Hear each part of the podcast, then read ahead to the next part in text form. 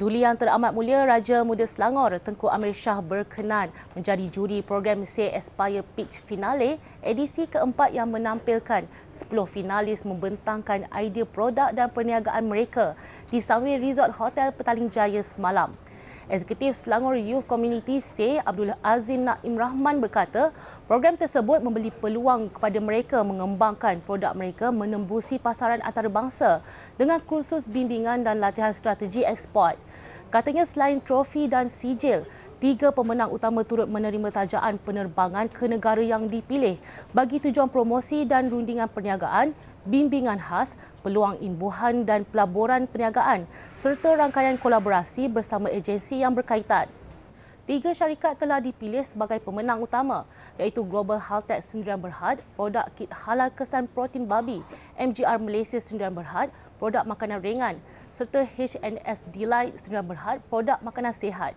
Sementara itu, Ketua Pegawai Eksekutif Global Haltech Sdn Berhad Hasniza Ramli berkata kemenangan yang diperoleh menjadi semangat kepada pasukannya dalam menjayakan produk kit ujian pantas mengesan bahan sumber haram demi kebaikan Muslim seluruh dunia.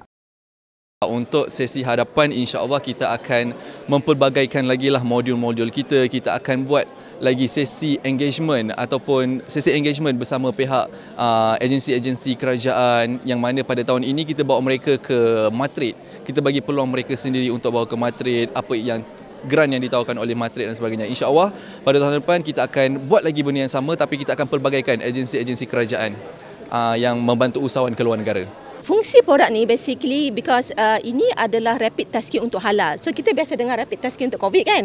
So this one untuk halal. So sekarang ni apa yang kita detect adalah kehadiran protein uh, posain protein lah maknanya protein babi um, dalam mana-mana produk yang kita test. So maksudnya dia adalah rapid test kit. So maknanya kita boleh dapat result dalam masa 30 minit. Tapi yang untuk ini adalah ringkasnya supaya on the spot uh, industri ataupun the product owner ataupun authority yang sepatutnya menggunakan produk ini untuk screening sama ada produk ini boleh dihantar ke pasaran, boleh diterima sekiranya diimport daripada luar negara. So ini adalah yang kita rasakan teknik yang paling cepat, murah dan berkesan. So kami mengharapkan support daripada agensi-agensi berkaitan. So uh, bukan hanya di sini, so secara berterusan supaya apa yang kami um, ingin sampaikan adalah supaya setiap individu, public each of us will get um, halal uh, verified product. So maksudnya kat sini kita dapat menikmati makanan yang betul-betul halal. So tanpa ragu-ragu. Majlis Bandaraya Subang Jaya MBSJ bertindak tegas meruntuhkan struktur tambahan haram di 13 permis sekitar kawasan komersial Bandar Puteri 2 Palang 3 Puchong semalam. Menerusi satu kenyataan operasi bersepadu pemecahan struktur dan binaan haram itu dijalankan setelah mendapati kesemua permis berkenaan menutup seluruh permukaan longkang di lorong belakang tanpa kebenaran.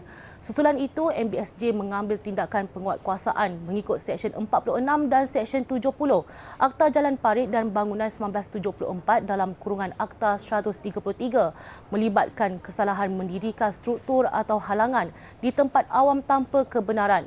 Operasi tersebut melibatkan enam jabatan dalaman MBSJ, Ahli Majlis MBSJ kawasan Zon 16 Yap Kok Weng, IPD Serdang serta KDEB Waste Management. Dalam pada itu, MBSJ terus mengingatkan pemilik permis supaya memberikan kerjasama agar tidak membuang sisa masakan ke longkang selain tidak membina struktur tanpa kebenaran bagi melancarkan kerja penyelenggaraan pembersihan.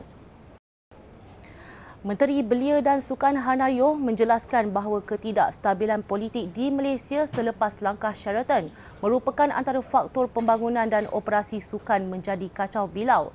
Katanya sejak empat tahun lalu berlaku tiga pertukaran Perdana Menteri dan Menteri yang menyebabkan perubahan bajet, ahli lembaga pengarah serta peralihan fokus. Oleh sebab itu, 220 atlet tidak dapat meneruskan latihan kerana tiada peruntukan khusus bagi pelaksanaan program latihan senior di bawah program podium. Beliau berkata demikian ketika menjawab soalan tambahan ahli Parlimen Pasir Mas Ahmad Fadli Syari yang memintanya menjelaskan kenyataan bahawa ketidakstabilan politik punca pencapaian buruk di Sukan Si Kemboja 2023 dalam Dewan Rakyat semalam. Sementara itu, dalam memastikan ketidakstabilan politik atau pertukaran menteri tidak menjejaskan sektor sukan negara, Hana berkata Kementerian Belia dan Sukan mewujudkan jawatan kuasa road to goal yang antaranya dianggotai oleh bekas atlet dan Persatuan Sukan Kebangsaan. Sejak Mei 2013, Menteri uh, KBS pada masa itu, KJ, mempunyai 61 bulan untuk buat persiapan sukan-sukan. Julai 2018, Said Sadiq mempunyai hanya 20 bulan untuk membuat persiapan sebelum langkah Sheraton berlaku. Kemudian Rizal American 18 bulan. Peja Faizal Azumu dengan izin 16 bulan. Saya ada bincang dengan atlet dan persatuan.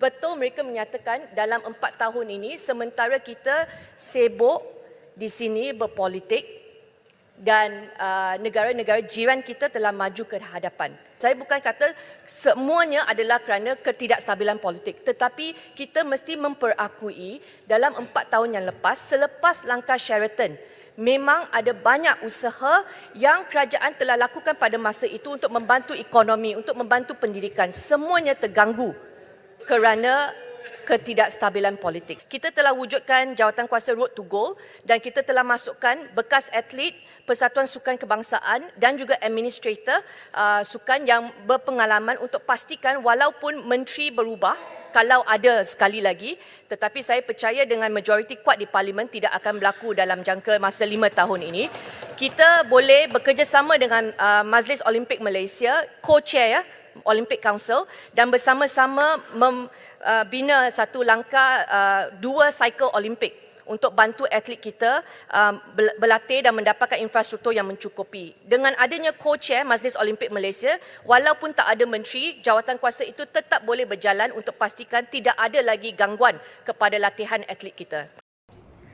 Pelbagai acara menarik menanti pengunjung sambutan Minggu Perpaduan Peringkat Selangor di Taman Tasik Shah Alam esok.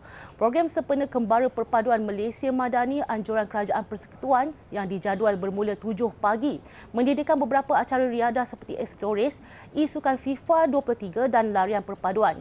Bertemakan perpaduan dalam kepelbagaian, program sehari itu turut menyajikan acara perkelahan keluarga, bazar rahmah dan program bicara perpaduan.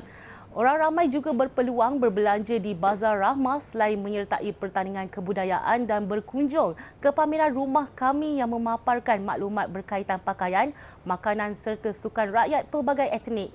Kementerian Perpaduan Negara melancarkan Kembara Perpaduan Malaysia Madani sebagai salah satu inisiatif melalui Belanjawan 2023 dalam usaha memperkasa agenda perpaduan negara serta integrasi nasional.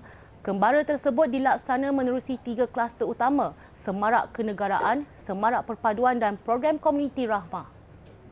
Sekian semasa hari ini terus layari platform digital kami dengan carian Media Selangor dan Selangor TV.